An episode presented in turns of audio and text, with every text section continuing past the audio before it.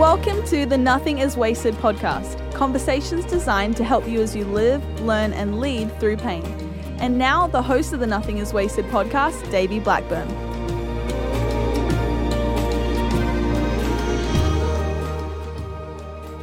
Hello, welcome to the Nothing is Wasted podcast. I'm Davey, your host, and joining me, Aubrey Sampson, our co-host. Hey, everybody, how you doing? Aubrey, we're starting the a marriage series, which I'm super I'm very excited, about, this. Yeah, because be great. marriage is a topic that every single one of us, regardless of our marital status, we are all impacted by. And That's right. so we've been wanting to do a marriage series for a long time, and uh, we finally feel like we had uh, ki- kind of the enough en- enough episodes to really pad this series really well. So this is going to be on the first the first episode that we are releasing this with is a conversation with Leslie Vernick, and um, we're going to be doing this for the next several weeks. I'm really excited. And we also have a resident counselor for this series, Nicole Zasowski. She will be in episode 152 Yep. in the series as well. And That's she's right. got a lot of wisdom to bring a to us. lot and i'm so glad that you're the one that keeps saying her name every time we say it i have decided i'm not going to say her name because i i'm going to stumble over my words trying to say zasowski Zasowski. It rhymes with Wazowski. Yeah, it Mike kinda- Wazowski Mike Wazowski. from uh, Monsters Mike Inc. Wazowski. Right, That's right. Right. I know. You can tell we have kids.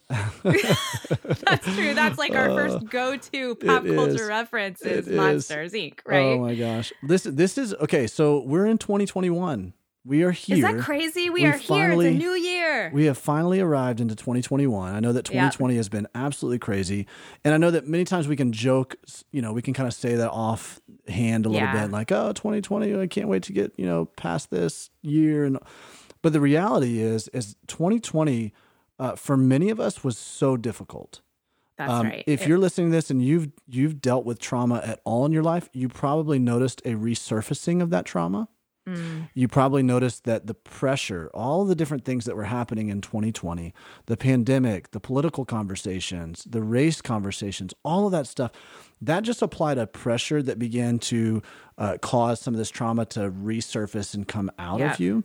Absolutely. And so my encouragement and our challenge to you in 2021 would be let's let's deal with that. Let those Yeah. things be red light indicators that there's still some deeper healing that needs to happen in your life. it's good. And we have provided a way to help you with that deeper healing. We've just launched this and I'm so excited about it. It's our new and enhanced Nothing is Wasted coaching process with certified guides. I love this. I'm so excited about it. So, if you are walking through something as a listener, like a specific area of hurt, Yep. um, you can actually be matched with a coach who have gone who has gone through a similar area of That's hurt, right. and they'll help walk you through a healing journey. I think this is such a profound gift that Nothing Yeah. is Wasted is giving to the listeners. Yeah. Well, what we found too is that when it comes to trauma, you know, you you can't repurpose what you don't process, and ultimately, you can't process what you're what you're not going to own, so true. and you can't own what you don't name. Mm. But here's the deal: you can't name what you can't see, yeah, that's so. and this is why you need someone else walking you through a healing journey. Yeah. And we are we absolutely believe in our pathway, the pain to purpose path. And um, we believe that these coaches, these certified guides can really help you with this. So nothingiswasted.com slash coaching if you want to find out more information on this. And um, and man, we'd love to connect you with one of our certified guides. Our guest today, I'm very excited about, is Leslie Vernick. She Yeah. is a therapist. She ministers to women who have walked through difficult marriages, men Yeah. who have walked through difficult marriages, and she has a lot of um, lived wisdom, but practical wisdom Right, for right. listeners as well. I can't Yeah. wait for us to um, learn more from her. One of the things that she talks about, Davey, and I think this is a really important topic, especially in this marriage series, is how the church throughout history, and I'm kind of laughing because I know I'm guilty of this, has sort of elevated marriage as like the the prize, right? Right, the thing right. that all Christians must get to Yeah. in goal. order to really be faithful. Uh, we've sort of over sanctified Yeah. marriage, which is a, a sacrament, but we've almost like idolized it, don't you right. think? Oh, 100%, which causes a lot of issues because it causes you to run this race um, not with the goal of Christ, right. as Paul tells us we should, right? Striving, we, we should, we're pressing on toward Christ, but but we're running with the goal of marriage. So what it does is we we feel like once we get married, we've crossed the finish line, Yeah. And then it's like we're disenfranchised because we realize, oh, wait, there's a lot more than just crossing the finish line of our wedding day. Yeah. But what it also does is it, um, I believe it, it can cause a lot of people to, you know, get married when they're not necessarily called to it. And it completely diminishes the other sanctification tools that God uses in your life.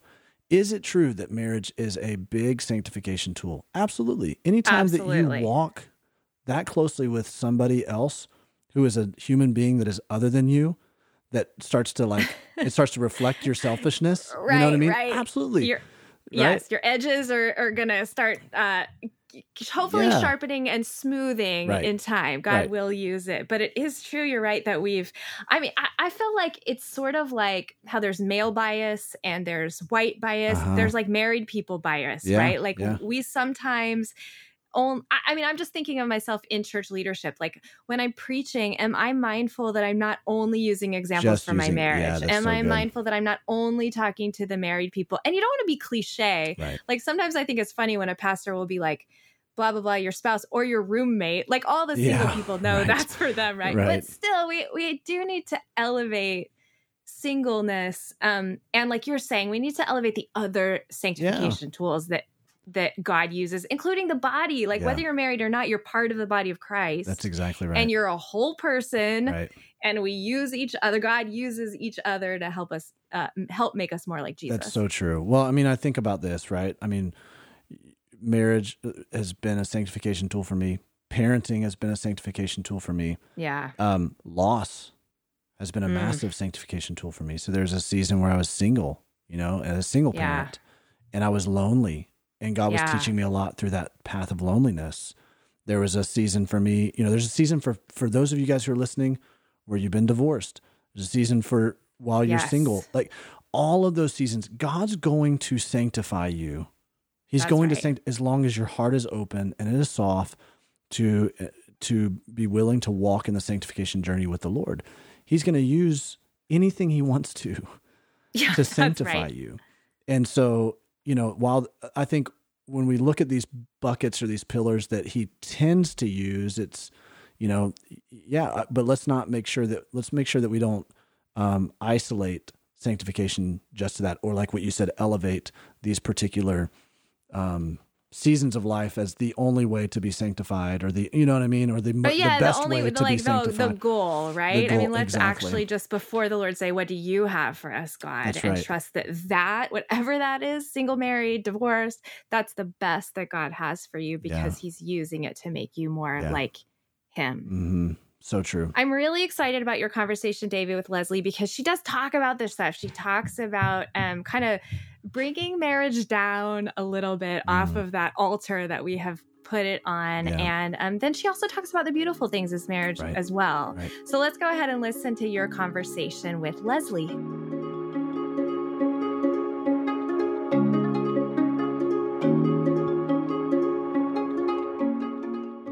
Leslie, it's so great to have you on the podcast with me. Thanks for joining me. Thank you for having me. Well, why don't you, before we dive into uh, all the work that you do, because it's tremendous work and some stuff that you have uh, written about, and your story is just a powerful, um, difficult story, but a very powerful one when it comes to the purpose that God is uh, is playing out now in your life and how you're helping other people and the redemption that you're seeing. Before we dive into all of that, though, why don't you tell us a little bit about present day? Uh, tell us about where you live, what you do, your family, and then we'll dive back into your story. Okay. Well, I moved three years ago from cold Philadelphia area to sunny Phoenix, Arizona. Love, love, love it, except for when it's 115, which is it is today. um, so we have a little mountain cabin about three hours north of here. So we go there in the summer. But we love Phoenix. It's wonderful here. I am a relationship coach. I used to be a licensed social worker, clinical social worker in the um, Pennsylvania area. I had a clinical practice for over 40 years working with individuals and couples um, who had really difficult and destructive relationship issues.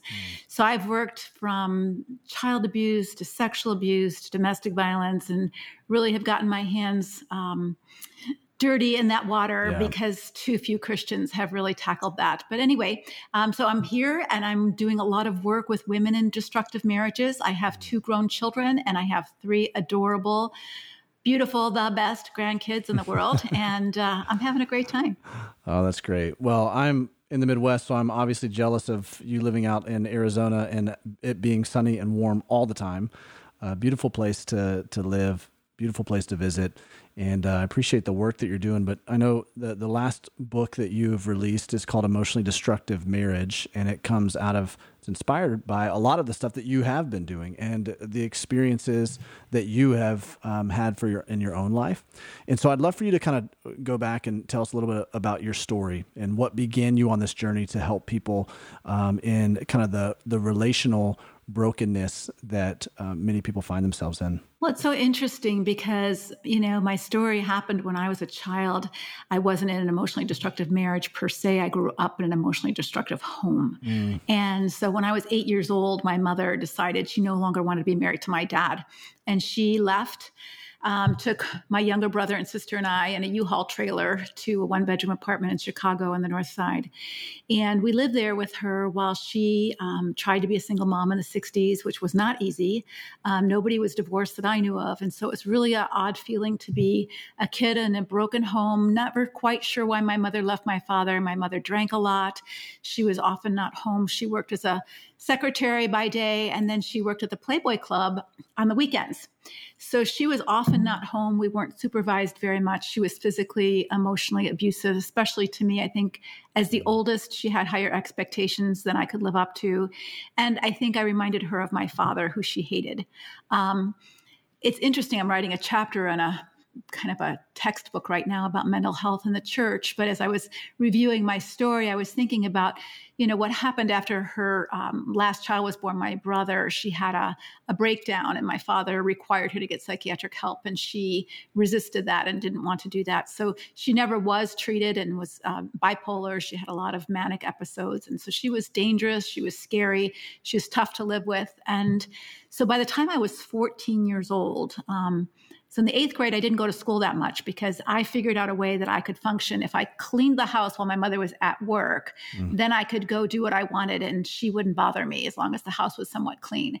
And so I didn't have to go to school, but I could get the house clean and go play and hang out with my friends. And I lived in the city of Chicago, so I could go anywhere I wanted to go. And I was headed for deep trouble. Mm. And my dad had remarried. He moved out to the suburbs. He um, recommitted his life to Christ. And unbeknownst to us three children, he had been petitioning the courts for years to get mm. custody of us because he saw what was going on with my mom and with us. And uh, the courts didn't give custody to fathers in those days, hardly ever. Yeah. But in the sovereignty of God, uh, we did. We had to go live with my dad when I was in high school. Wow. And so we had to have this huge transition where, you know, I had no rules other than don't get in my mother's way and don't aggravate her and I won't get in trouble and I won't get beaten. To now I have to go to school every day. I've got to go to church like three times a week, twice on Sunday, once on Wednesday. I had to go to Pioneer Girls. I had to go to youth group. It was not, I was not a happy kid. Um, and I gave them a lot of grief. So anybody who's in a step family situation, I just give you a lot of uh, encouragement that my stepmother was an angel to put up with me for as long as she did. And we have a great relationship now. But the issue was I became a Christian during this time. And my youth pastor took me under his wing. I was his practice counseling client when he was going through seminary and I babysat his kids. And God got a hold of my heart. But the problem was here I am a Christian, and I still don't know how to have a relationship with my mother. Hmm. So we're supposed to forgive, we're supposed to honor our parents, but she was still dangerous. She was still scary. Um, I went to college. I didn't invite her to my high, uh, college graduation. I didn't invite her to my wedding. My husband was scared of her. Mm-hmm. She could be really scary. She had remarried. In one of her crazy episodes, she stabbed her husband, so he divorced her. Wow. Um, we would get calls from the psychiatric hospital. You know, what do you do with her? And she she just wouldn't get help. And so, as a Christian, and then I went to college and I went to graduate school, I became a Christian counselor. I began to ask myself this question What do you do with a relative, a family member that God calls you to honor, to mm-hmm. love, to forgive, who's unrepentant, yeah. who's scary, who is dangerous? Do I have to let her see my kids? Am I a bad Christian because I don't want to see her and I have strong boundaries? And nobody was talking about that at that time. Nobody yeah. was having any kind of answers other than, well, God wants you to forgive and reconcile. It was impossible to reconcile with someone who was never sorry for anything they did mm. um, without being in danger for yourself and for your safety and for my children's safety so it was a it was a huge guilt trip it was a huge pile of confusion for me as a christian as a christian counselor mm. to navigate these waters in my own life with how do you honor a mother how do you show care for someone who is um, not sorry, yeah. not repentant, not willing to talk about anything, not willing to apologize for anything, and yet you're still by blood related and biblically supposed to honor this person. Mm. So I did a lot of research, I did a lot of homework, and then of course God brings your suffering full circle. Right. So people started coming to me with issues and my first passion was children because mm I was abused as a child, and although it wasn't in the church, I knew people who were being abused in the church and by church people. And so I would go to the church leaders and I would say, um, maybe you experience this too, I'm a lot older than you, but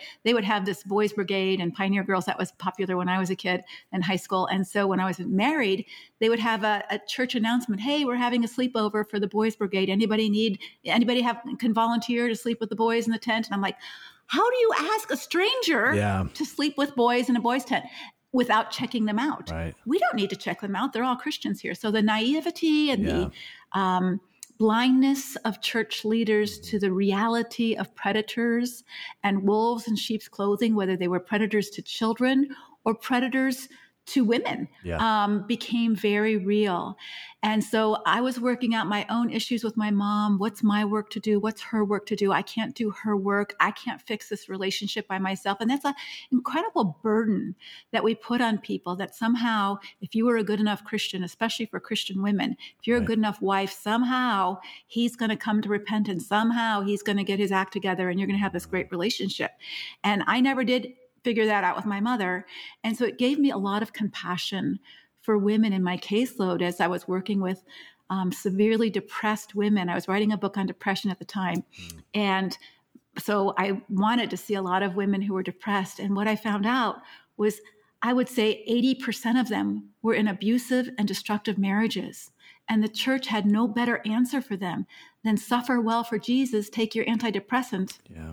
and try to make it work. Yeah. And it was awful. And so I again started digging into the scriptures. What does God say about marriage? What does he say about relationships?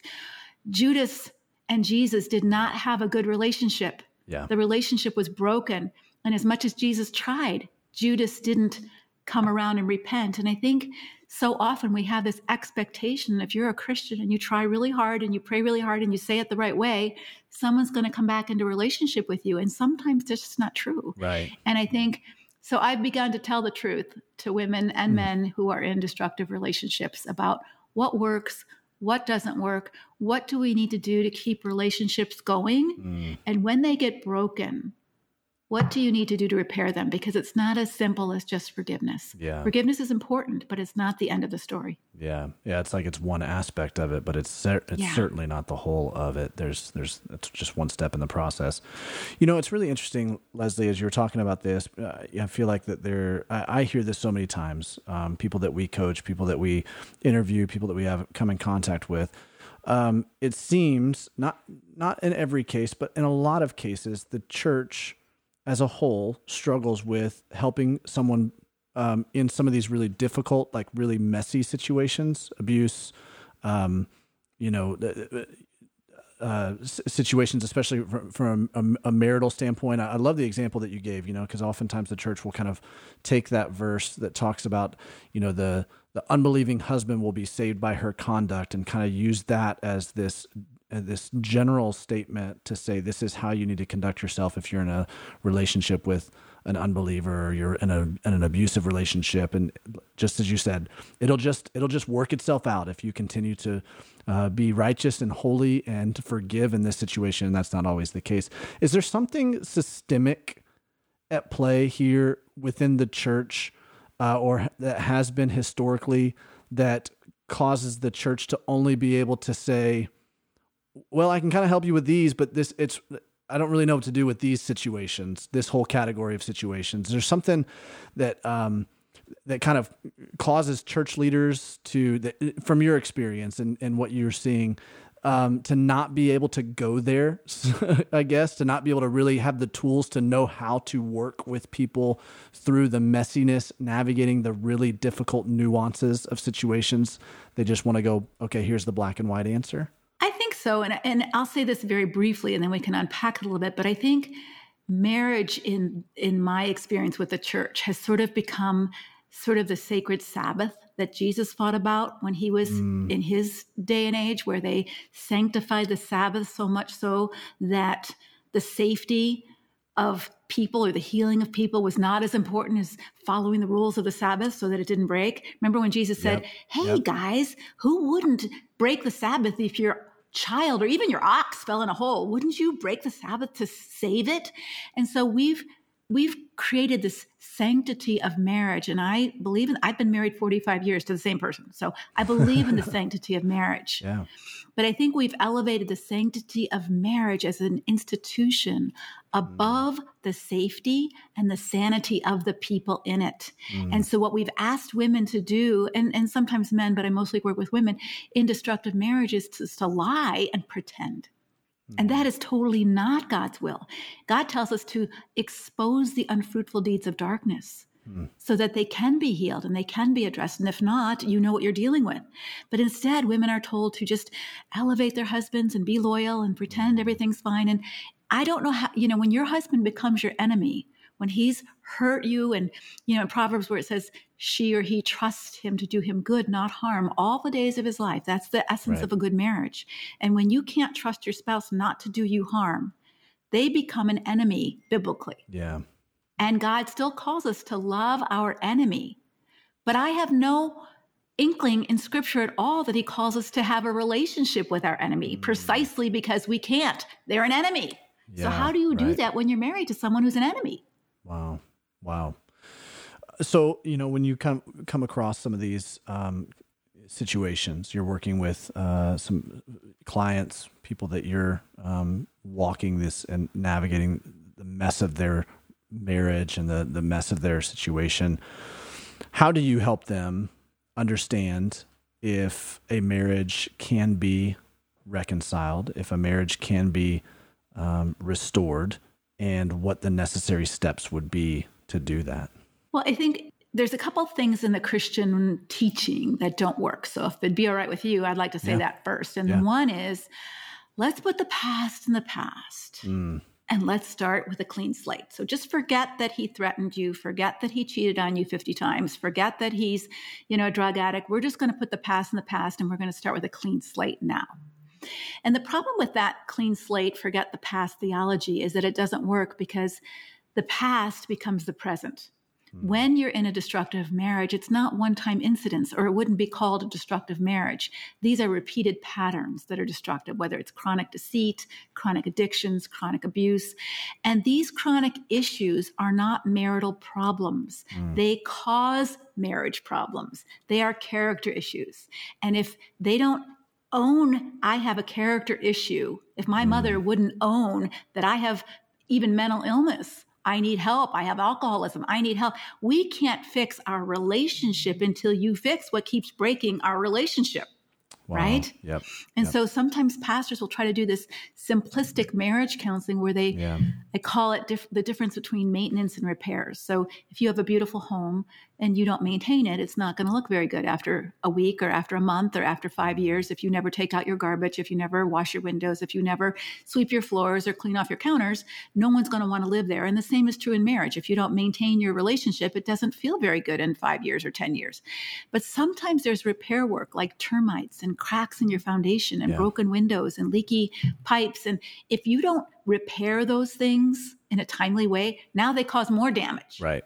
Right. And so church leaders and even people in marriage counseling uh, curriculum in universities and Christian universities uh, sometimes get absolutely no training in mm-hmm. dealing with destructive elements in marriage, yep. real abusive kind of domestic violence kind of marriages. And so they really don't know how to do right. it and they don't know what to say. And so they're just trying to keep the marriage together, not realizing that that's causing a lot of damage to the people yeah. in the marriage as well as the children. Yeah. Well, you know, I would affirm that. I mean, I went to Bible school and they don't teach you a lot of this stuff. It's really been on the job training and really yeah. failing in a lot of ways uh, of doing some you know pastoral counseling uh, marriage counseling and coming across situations where you are face to face with something where you don't know what to do and you're like hmm. what does the bible say about this you know it seemed black and white when we were going through school it seemed yeah. black and white everything was just supposed to work out really peachy as long as we followed these particular yeah. uh, you know mandates from scripture and and it doesn't because there's so much nuance and there's so many mm-hmm. different types of situations. And like what you said it, it it takes two people recognizing and and repenting um, in order for there to be restoration to to um, to you know carry out in a marriage. And so I can 100% affirm that. So so uh, I know we're kind of bouncing around a little bit but you know uh, speaking specifically as a pastor if I come across situations like this and I am not equipped, I don't feel equipped. You know, maybe it's because it's not necessarily my particular gifting. Maybe I'm not shepherd counselor type gifting. Maybe I'm more, you know, uh, entrepreneurial apostolic type gifting or more teacher type gifting. What do I do? How do I help a couple who is trying to work through some of these things? Well, I think the first thing is to understand what you don't know. And so it may not be the person you're the, you may not be the person who's going to help them. Mm. It may be that you have a partnership with other counselors in your area that you can refer to who do know how to help them. But let me just say some of the basics. Yeah. First of all, safety is the first criteria. Mm. So even in normal marriage counseling where couples get into tiffs and right. they fight and they right. fight ugly or they're not fighting very constructively and they're hurting each other. Um, and they know that. Um, one of the things that any marriage counselor would try to do, or any pastor would try to do, is say, Well, why don't you take a time out when you're starting to get hot and you're starting to say the wrong thing or whatever, to say, You know what, we need to take a break and we'll come back to this later in a destructive marriage that doesn't happen. There is no breaks. And when there is no safety you, are not free to speak you're not free to say something different you're not free to disagree or there's a terrible price to pay. And so when there's no mm-hmm. safety in a relationship you can't rebuild the relationship if you can't rebuild safety.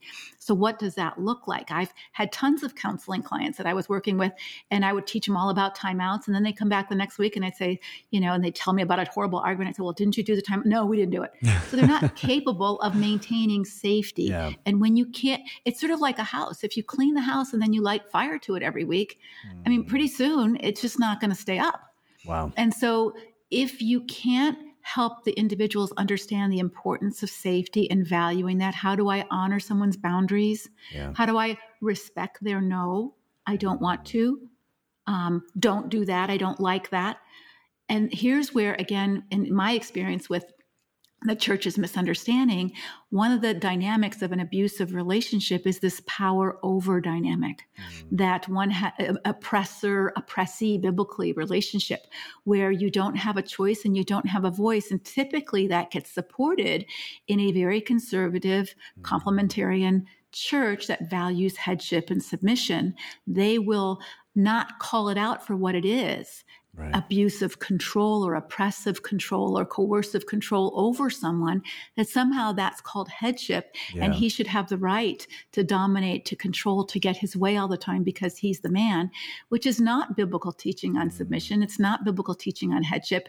And yet people who attend church may not know any better. And so the woman says, Well, I guess I'm supposed to just be quiet and a suffering servant because that's what Jesus wants me to be, and he gets to have his way all the time, and that's the Christian marriage, wow. and it's not true. Wow, that's that's a great point. Can you, since you've brought that up, Leslie, can you um, help us understand the difference between biblical teaching on headship and submission, right, and what often it gets interpreted in the context of, like what you said, generally a very conservative complementarian environment?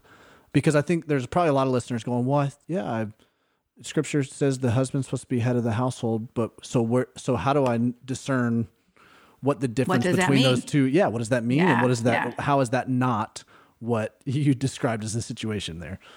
Well, it's interesting because his disciples got confused on that mm-hmm. too. Like he like who gets to be first, right, and exactly. I get to sit at your right hand. You know, so they so were true. getting confused over headship so too. True. And so Jesus made it really crystal clear. He said, first I'm going to show you what it looks like," and then he gets down on his knees and he washes their mm. dirty feet.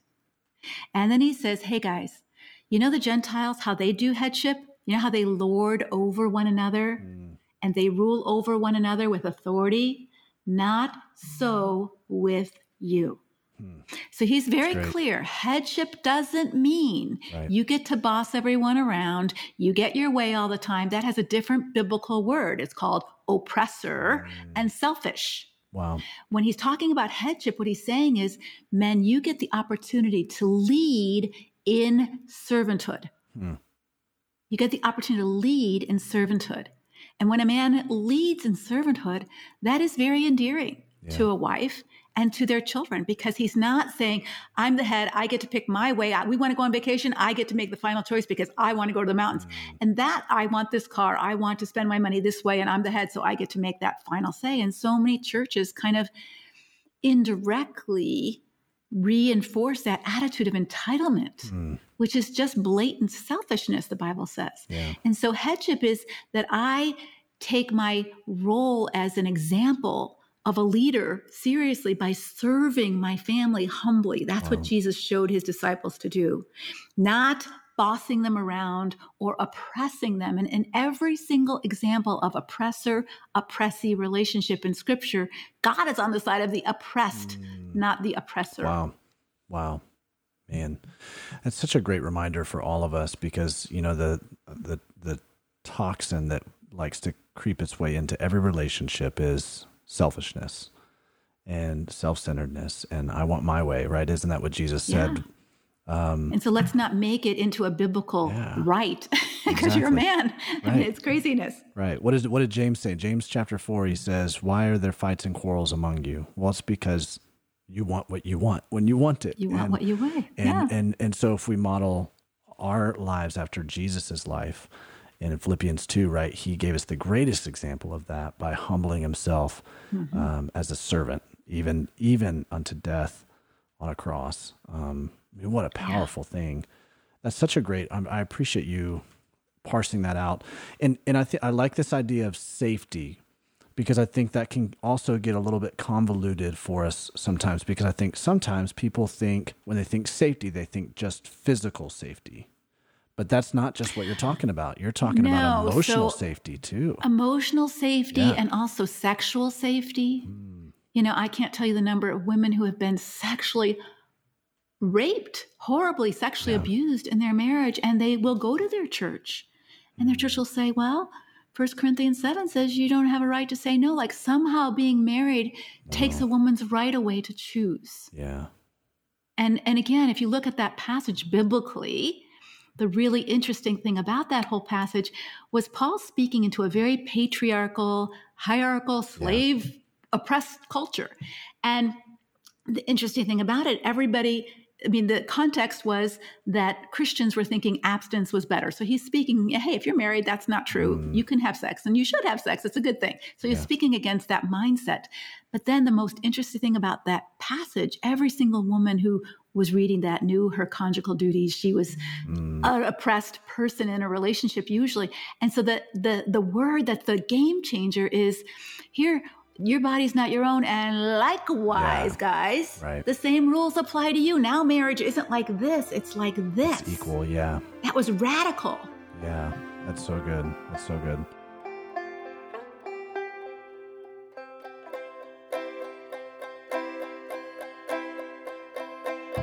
One thing we say a lot at Nothing is Wasted is pain is the common denominator of life. It's something that brings us all together.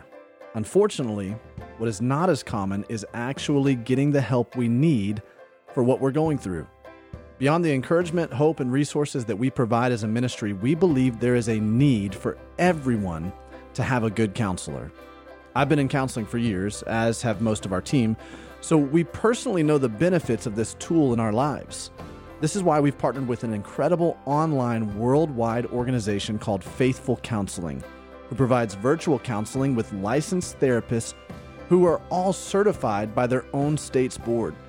If you're seeking traditional mental health counseling but would prefer hearing from a Christian perspective, Faithful Counseling may be a great option for you. Once you're matched with a counselor in 24 hours or less, you can connect with them anytime via your computer, tablet, or mobile phone through video calls, phone calls, or even the convenience of text messaging. Faithful Counseling is not a crisis line. but it can be an incredible resource in your healing journey. It only costs $65 a week, and financial aid is available to those who qualify, which you can apply for during the sign-up process. To learn more, go to faithfulcounseling.com slash nothing is wasted. If you sign up through that link only, you will receive 10% off of your first month of counseling just for being a part of the Nothing is Wasted family. Again, that's faithfulcounseling.com slash nothing is wasted. And now, back to our interview.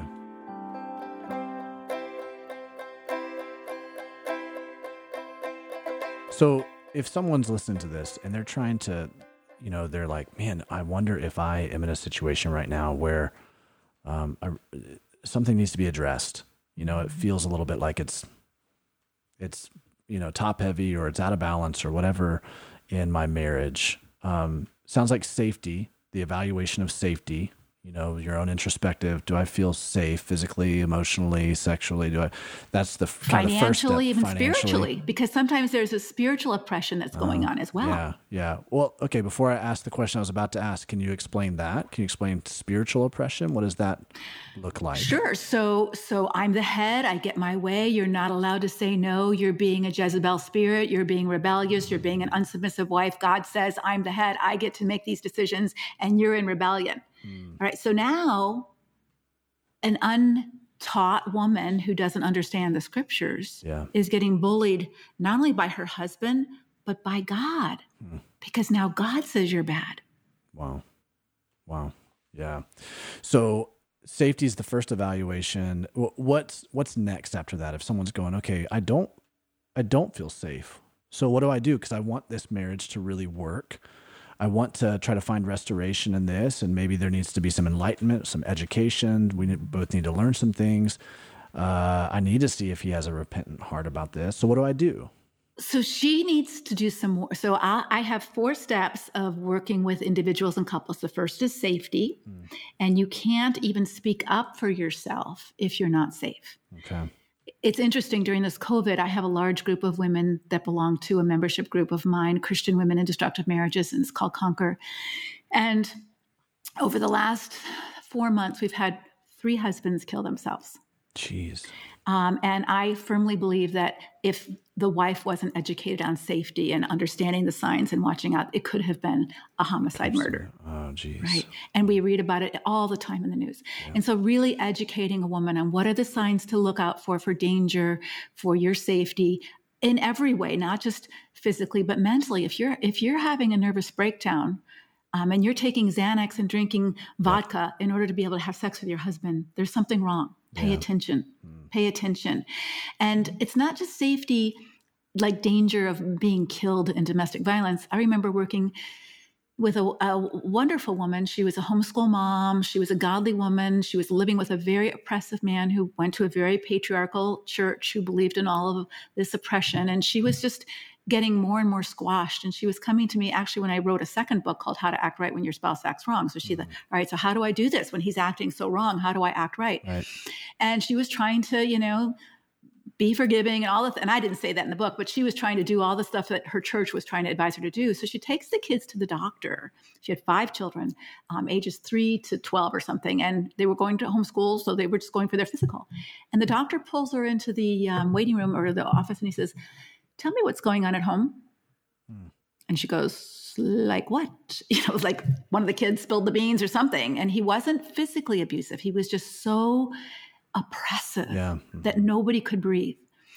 And he said, Well, every single one of your children has high blood pressure, including, and you do too. So wow. there's something going on in your house. Wow. So now the toxicity of this oppressive environment yeah. is making them sick. Yeah.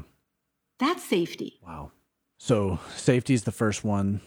The second step, you said you have four steps here. Would you mind laying those four things out there? Yeah. So the next step is sanity. Sanity. Right. Okay. So, so God says that we're transformed by the renewing of our mind, and yeah. there's a lot of wrong thinking on both sides of the street when you're in an oppressive situation. So women, you know, God wants me to suffer. God hates divorce. I can't do it on my own. Mm-hmm. If I really love him enough, maybe he'll change. There's a lot of wrong thinking that they need Right, to understand what they're responsible for, what they're not responsible for. And one of the things they are responsible for is stewarding their own safety, the Yeah. prudent see danger and take refuge. They're also responsible to steward their children's safety. And if there's danger in any of those areas, high blood pressure, this woman decided to separate in order to give her husband a wake up call. We Yeah. can't live like this. Right. So she began to get clear minded, sane sanity as she began to do her work. This is an abusive relationship. This isn't safe. I can speak the truth in love, but I can't speak it at home because I will get a lecture for two hours. I have to separate to be able to speak freely because I have to have a place to go to get away from him. So that was her sanity. His sanity, so he came for counseling. Uh, he didn't come for counseling. He came to tell on her about why she wasn't doing things right. And he brought his pastor with him. And I said, Is there anything that you're doing to contribute to the misery of this marriage? Hmm. No, I'm being a godly husband. There wasn't any way I could get in. Anything I said, he had a million excuses for, a million justifications, began to attack me. And so when someone isn't willing to see, like the Pharisees, Jesus says it's not our sin. I mean, everybody sins. Yeah. So it's not our sin in relationships that break it apart. It's our blindness. We mm. won't see it. We refuse to hear feedback from people who have our best interests in mind. Jesus said to the Pharisees as bold as he could, You're whitewashed tombs, you're dead inside. Yeah. They didn't want to hear it. Instead, they wanted to kill him. Wow. So safety and sanity is the second thing. And so then- helping and so if somebody does want to change if i were working Right. with an abusive man and Yeah. he said you know yes i've been a liar yes i've been a cheater Which, yes i've been a cheater. how often been does that mean happen to you, Leslie? I mean, would you say? very small I was curious. I- because uh, of, yeah. oftentimes you know you have a lot of narcissistic tendencies in these kind of people Yeah. and if there's tendencies maybe a little bit of insight if there's you know the full-blown narcissism personality disorder it's not that they can't change they see no need to change Mm. they see no need to change. I, I use this example. So here's my cell phone. So a narcissist or a person with a completely selfish, prideful heart, we'll use the biblical terms for that, Yep. um, doesn't see people as people. They see them as objects. So my cell phone is wonderful. It does exactly what I want. It gives me what I need. But if it doesn't, I'm going to discard it. Mm. I don't care about my cell phone. I don't think about, well, did you, are you clean? Do I need to take care of you? I don't think about it at all as having any needs at all. Yeah. It's only here to serve me. Wow. That's how a destructive individual typically thinks. And so they have no reason to change because they're fine. Mm-hmm. It's everybody else who's got the problem. Well, and I was going to say that I'm sure more often than not you're finding situations where you're you're kind of leading these ladies to the to the water and they're recognizing this is not going to change. Right. So what's what's kind of the next step if they're not if they if they recognize man this isn't there's we're running up against a wall right here over and over and over we've tried everything how do we well, what's the next step there? So the next step is assessing their danger. yeah. And where they're at with their children and if he's a good dad. Um, if he's not a good dad uh, and he's not a good husband it might be that she needs to separate for a bigger wake-up call to see if that begins to open his eyes. Often not but it might. Um, if he's a really pretty good dad and domestic violence is called domestic abuse because it's interpersonal violence. It's usually directed toward the spouse not always the children. Um, if he's a generally a good dad if she can begin to strengthen herself so that she's not as easily intimidated and as easily bullied by him and begin to hold her own without collapsing into Yeah. depression or all of that physical illness um, she might begin to think about how do i stay well so we have two kind of staying well, leaving well. How do I stay well? Because there's lots of women who stay because they're too afraid to leave. They're um, they're so sick by the time they get in their 50s and they've had a 30 year marriage of all that high blood pressure and you know cortisol releases from a, you know the adrenaline rush and all of that from safety issues Yeah. that they're just their body is worn down. They can't even work. They can't get out. Yeah. And so so we really educate them about that and then they have to make some hard decisions. So is it in their children's best interest right now? For them to stay and what does that look like to stay well and often it means i have to detach from any expectations of a loving mutual marriage mm. i have to detach from that and how do i live as best I can with someone I don't trust and don't feel safe with. Wow. wow. And that's a tough pill to Yeah. swallow for a lot of women. Yeah. Sometimes that's what their best option is. And I think that's what gives them power, though, because part of helping a woman get sane is to realize she does have choices Yeah. mhm. and that she needs to make them. Yeah. And I can't make them for her, and her pastor shouldn't make them for her or her counselor because now she's still being controlled. Mm. Even if it's by a benevolent dictator, she's still being controlled. Right. So she needs to grow up into her full adulthood Right. and decide and make some choices based on what she has before her. And they might not be permanent choices, but they might be for now. This is what I need to do. Yeah. I'm going to ask you a really unorthodox question, but this this has me very curious because we interact with so many different um, couples who have really difficult stories from their past, but they're seeing God rebuild their story. They're seeing redemption come out of it. In a lot of those cases, uh, it is um, a situation just like what you described. A divorce ensues, and then she remarries, and now there's a new relationship here, and they're trying to figure out how to kind of reset, you know, after these patterns for years and years of you know feeling unsafe and uh, the trauma that ensues from that. So, if I'm uh, if I'm let's say I'm a husband who is married um, someone who has experienced this in a previous marriage, how do I help her to feel safe? Because I'm sure that it's almost like you have to mm-hmm. kind of go, it seems like you have to go above and beyond, you know, mm-hmm. even further than what you would normally do to try to mm-hmm. over, not overcorrect, that's not the right word, but overwrite, you know, override some of the tendencies that the trauma of of her past has created. But if you're, you know, sitting down with a couple and this is their situation, how would you advise them to kind of operate their relationship? It's different than it's like, hey, you're 22, you don't really have anything in your past, you're just starting out in marriage. Here we go. You know what I mean? It's like, Yeah. here's all this stuff stacked up. Although you might have stuff in your past from your childhood, you might have been sexually abused and all of those kind of things. So everybody comes in with some suitcases. Absolutely. But um, I, I think we need to distinguish the term unsafe and uncomfortable okay. because sometimes people like when someone's like when i start to help women speak up and tell their husband hey you know i don't know if i want to be married to you anymore. I don't feel safe or you don't you know you don't treat me right oh that makes me feel unsafe. We can't talk about it. You know they'll use language um, to control the situation. And sometimes that even happens you know with wounded people that they're so sensitive or hypersensitive that uncomfortable feels unsafe I gotcha. and I think if you're going to grow in any way, you got to get comfortable with being uncomfortable. yeah, that's good. So uncomfortableness isn't the same as being unsafe. Wow. That's a great distinction. Yeah.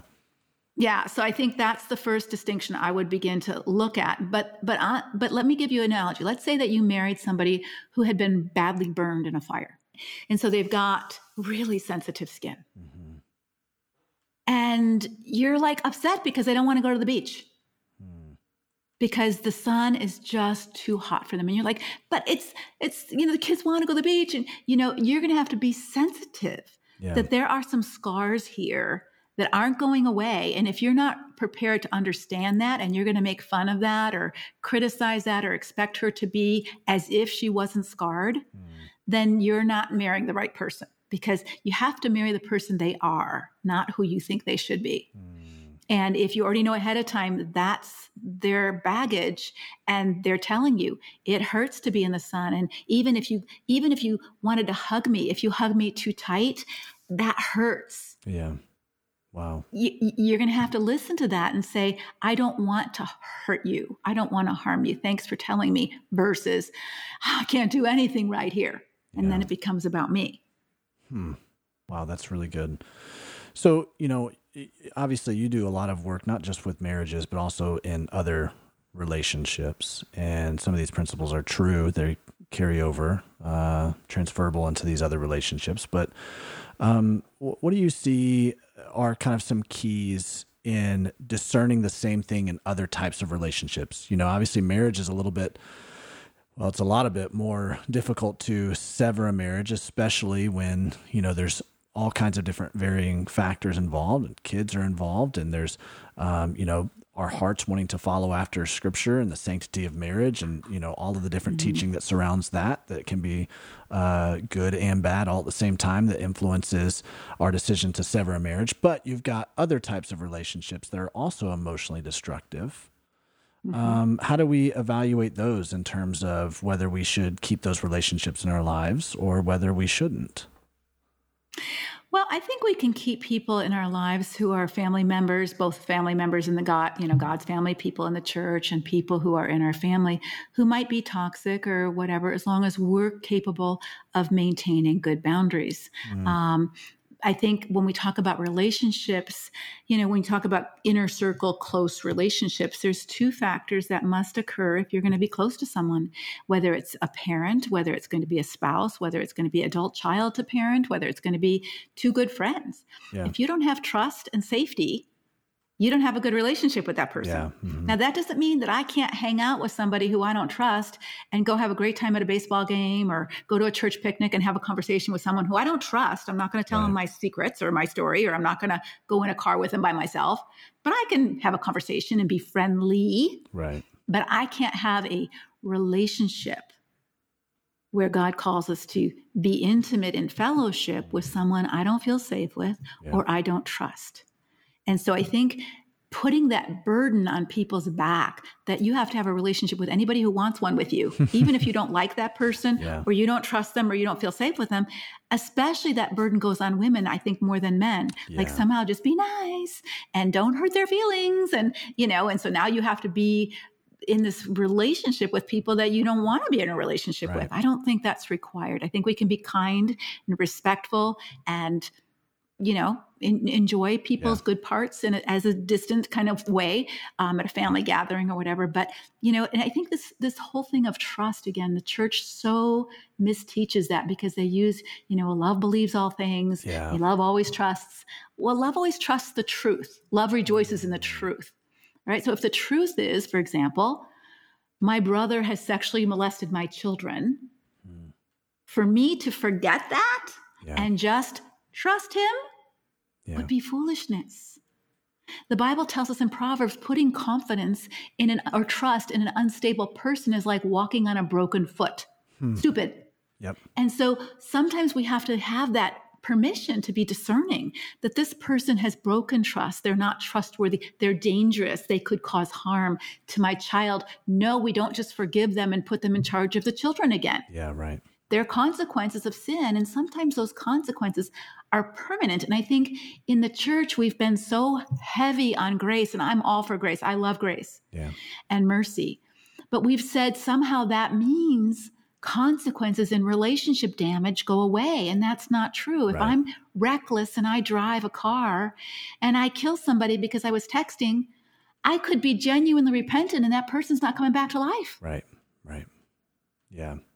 Yeah. It's, you know, I've always kind of chosen to look at forgiveness as a, couple different things. There's forgiveness and then there's reconciliation and then there's the full mm-hmm. restoration of relationship. Yes. And those are three right. different things, three very distinct things. And forgiveness is something that we can practice, but, but to the, to the extent that it is releasing that bitterness mm-hmm. in our mm-hmm. own heart you know and that's what we do because of our relationship with god exactly right, right. exactly we become that conduit of forgiveness mm-hmm. not mm-hmm. holding that uh, account so to speak mm-hmm. but it does not mean that that person has to be let right back into our life in the same capacity that they were before in fact that yeah. would be foolish uh, in some yeah. situations many situations so in so many relationships the church would understand that like yeah. if you had a employee who right. stole from you regularly nobody would say you need to trust him again and hire him back just trust him yeah. god he's sorry but in marriage that's what happens mm. like somehow you've got to trust this man who's untrustworthy yeah. he's cheated on you he's lied to you he's stolen from you and somehow you've got to let him back in and trust him how do you do that without ha- betraying everything in your body that knows it's not true yeah yeah Whew. And this is such a difficult conversation because even talking about, you know, the idea of, okay, there's some things that maybe some difficult decisions that need to be made to step out of a, a marriage, you know, that all of a sudden, you know, it can make many people feel uncomfortable, especially in the church, Yeah. because it's the Yeah. you know the big D word, divorce. Yeah. And mm-hmm. this has put this massive. We've put this massive, you know, scarlet A, so to speak, on this topic.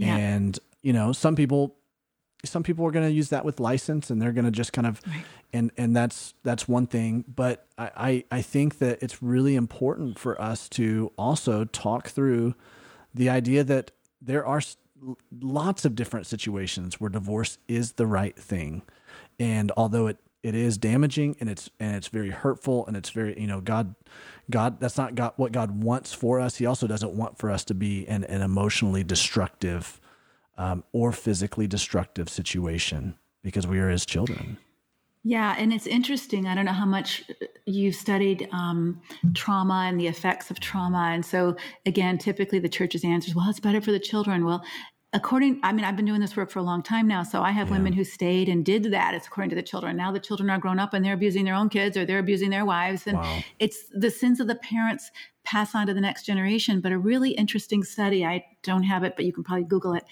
was done on trauma um, generationally yeah and they uh, shocked white mice. Uh, they took um, cherry blossom smell and they put it and let them smell it, and then they shocked them. And of Yeah. course, then the mice hated the smell of cherry blossoms, right? And every time they Yep. brought a cherry blossom, of Yep. course, they got all tense and afraid they're going to get shocked. And then they bred those mice, and their babies felt the same way about cherry blossoms. wow And then they bred those mice again, and the grandbabies felt the same way about Wow. cherry blossoms. Never got shocked, but the brain Wow. wiring changed and it impacted the genes. Man. Wow. It seems to me it's one of those things where it, it's one of those situations where we have to hold two things in tension. You know, I feel like life is so much about that. It's like Mm-hmm. it's Yeah. not an either or in a lot of situations. Not it's not either you really revere the sanctity of marriage or you step into divorce. It's no there we we should revere the sanctity of marriage and there's many different types of situations where divorce is the right next step. And really, you know, just like you said, you didn't learn much about relationship in school. I just talked to a graduate from Grand Canyon University here in Phoenix, and I was saying, okay, so what'd you learn about relationships? I learned not to have sex before I got married. Yeah. That was it. Precisely that was like the big teaching. I think we should as do a long as you don't have sex major- before you get married, Major it's going to overhaul of work. seminary curriculum for sure. Because that's all the situations that you run into. You run into relational situations. That's what pastoring is, is people. Exactly. And, exactly. And, And, we're so, learning all this stuff on theology. Not bad thing. I love theology. I think it's important, but only if it only if it really can speak into and inform our activity and our relationships. well, and. God says your two most important, all the commandments have to do with relationships, right. either our relationship with God or our relationship with one another. two right. commandments love God, love others. Well, when you mess that up because of sin, how do you repair that? Hmm. And I think that's where we fail in, in our teaching and in our counseling to really give people good advice.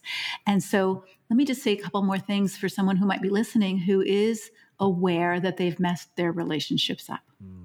Because one of the things that I help people do, and this is true for anybody who wants a healthy relationship, is that you need some EQ, some emotional intelligence, and you need to have a good dose of self awareness.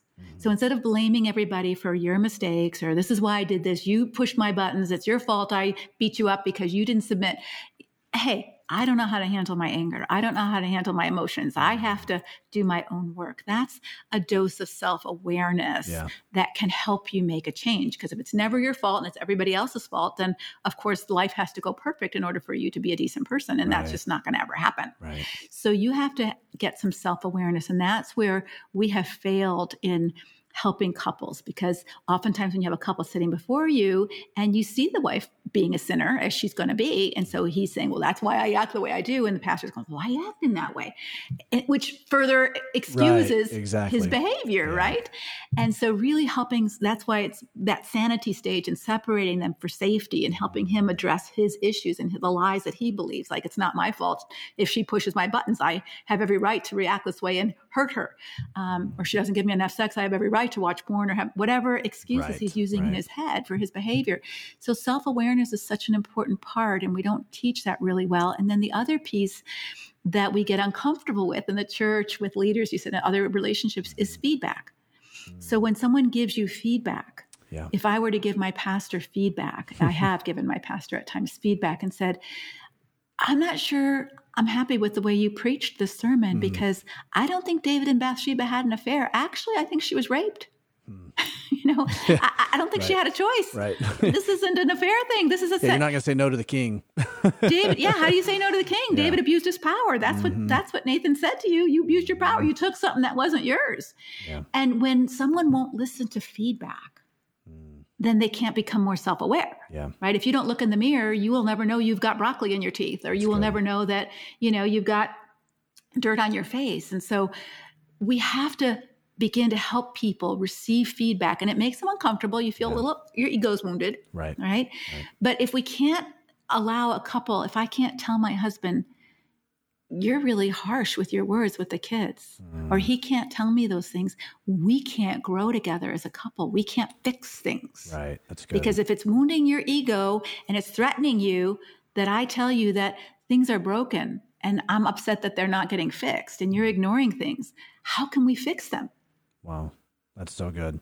So interesting that you mentioned that. I just listened to a podcast this morning. It was a leadership business podcast, but they were talking about the exact same thing about this kind of uh, putting down the defensive walls when you ask for, especially when you ask for feedback, but certainly just allowing a culture, creating a culture, and whatever you're, um, if you're a leader of anything, right? Creating this culture where you can receive feedback. You're a safe person to receive that feedback because Yeah, you're not going to come making it back. safe for people to tell you the truth. The emperor's new clothes. Yeah, right. Exactly. Exactly. So maybe the Lord wants me to hear that. Maybe that's why I've heard it twice now today. I think that's that's such a great, great um I think that's life I think that's transformational when we do.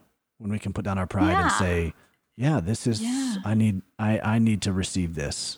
I need to receive this feedback. And even if it even if ninety percent of it is off, there's ten percent that you can still take Mhm. ownership of and say, "Yep, you know what? That I need that, that I need to work on that." Yeah, let a righteous man strike me. It is a kindness, right? That's that they give me this feedback. And I think, you know, and especially when you're working with rebuilding any kind of trust or any kind of safety in a marriage, if if she says to him, "You're scaring me right now," or "Hey, I'm telling you no three times and you're not listening,". And she can't give him that feedback without him exploding all over her, now we're right back to ground zero because I don't trust you anymore. But if he said, "Wow, I wasn't paying attention and I'm really sorry, I'll leave now," that's that's progress, right? Yep. Not perfection, but Yep. progress. I've listened to you. I've stopped myself. I've self-corrected, and I'm going to keep you safe. That's good. That's good. Leslie, this has been awesome. I feel like I could ask you questions about relationships for hours and hours and hours on end, which many of our listeners might want to do that. So, how do they get connected with you? How do they follow what you're doing? Yeah, so I have a lot of videos on YouTube, little short ones about relationships on one little specific thing. I have a lot of um, Facebook lives I do on my Facebook pa- channel, um, on my Facebook page, enriching the relationships that matter most. Yeah. Um, and I have a lot of different coaching classes that we do on my website. So just go to leslievernick.com and look around. That's great. Well, thanks so much for joining us. This has been absolutely uh, delightful for me personally. I feel like I just got a personal coaching session, counseling session. So thank you so much. And so uh, and I know that it's going to be transformational for so many of our listeners. Thanks for joining me. Thanks for having me.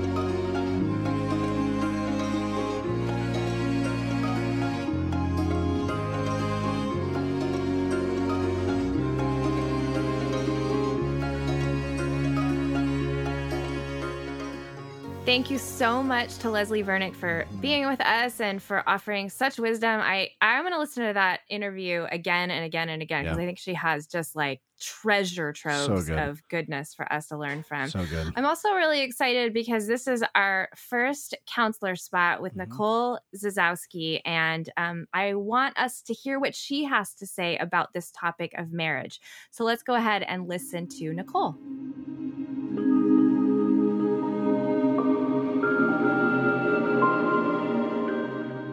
What a powerful conversation we just heard between Davey Blackburn and Leslie Vernick.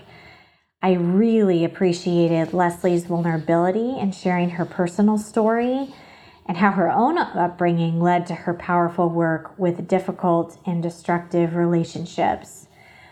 There are two elements that are essential to our emotional survival as human beings, and they are love and trust. Love is important because it informs us about our identity. It tells us who we are. It informs us about our significance, our worth, our value as human beings. And trust is important because it informs us about our sense of safety and security. And Leslie gave us so many important insights about safety in particular, and I'm so glad she did because even though it's one of two essential elements, uh, we don't talk about it nearly as often as we talk about love. And sadly, when we do talk about it, even in Christian circles, we often don't talk about it very well. And one of the things that Leslie discussed that I want to highlight is the importance of being aware of our empowerment and our choices when we feel unsafe. One of the difficult things about an unsafe relationship is the reality that there are things, likely several things, that we can't control. Perhaps most importantly, we cannot control the other person in the relationship. And knowing what we're empowered to do and what we would love to be able to control but can't is a really important distinction. Because when we try to control what we can't, we will very likely begin to feel powerless and become very anxious. And so, knowing what we're empowered to do and naming the choices that are available to us within that empowerment is a really important truth to cling to in the midst of a situation that might feel emotionally unsafe a journaling exercise or an exercise in session with my clients that I will often instruct them to do is to simply draw two circles on a sheet of paper. And one circle represents the things that we are empowered to do in the situation, the choices that we do have, things we can put energy toward that actually make a difference. And then the other circle represents things that we would love to control but can't and I will have the client um, list things that they are empowered to do and list things that they would love to control but can't, just as a really helpful distinction um, and a reminder to only put energy toward things that they're actually empowered to do as a way of trying to keep anxiety at bay um, and that powerless feeling um, at bay as well. Another theme of this conversation that I thought was really important is understanding what forgiveness is and what it is not. Forgiveness is not just letting go or simply forgetting. Forgiveness that is worth anything always demands some kind of change moving forward. This requires that while we can heal and steward our feelings well, um, it requires that both parties actually do not forget so that they can both continue to walk in a new way and practice the healing that they've found. Also, forgiveness doesn't necessarily mean that the relationship is restored. Certainly, if the relationship remains unsafe, the possibilities for relational restoration are very limited, if not impossible. It's important to understand that forgiveness looks different in different situations depending on the trustworthiness in the relationship. While restoration is a beautiful thing when it's possible and safe to do so, sometimes the only things we're empowered to do is to change our own moves so that we are not cooperating with the system that continues to hurt us. Thank you again, Leslie, for sharing so many valuable insights, and I really, really appreciated hearing and learning from your wisdom.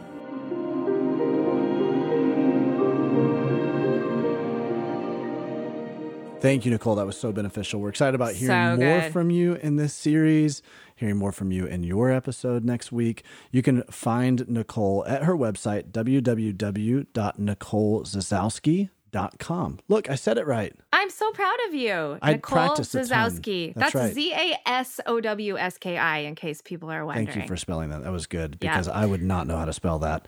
We want to thank Sleeping at Last for providing all the music for the Nothing is Wasted podcast. You can download his music anywhere music can be downloaded or streamed. And we want to encourage you to rate and review us on yes, please. Apple Podcasts. It would be so great to hear from you. And um, man, it would really, I think, help other people as well because more people would get exposed to the stories in this podcast by you reviewing it.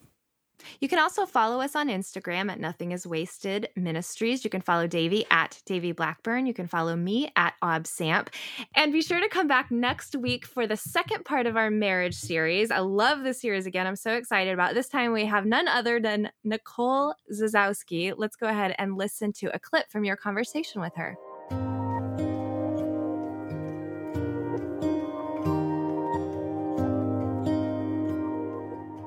I think unknowingly when I got married, I thought marriage would be capital I, capital T, it. Mm. Um, like the thing that would make me not want for anything else again. Yeah. And it does feel like a finish line. Yeah. And that and that was a subliminal message I think I had been fed um and bought into. Right. And you know, so what that looks like was I thought, oh, you know, love from somebody else that I love will make up for all the ways it's hard to love myself. Um, and I thought that love from Jimmy would heal what someone else or something else in my past broke.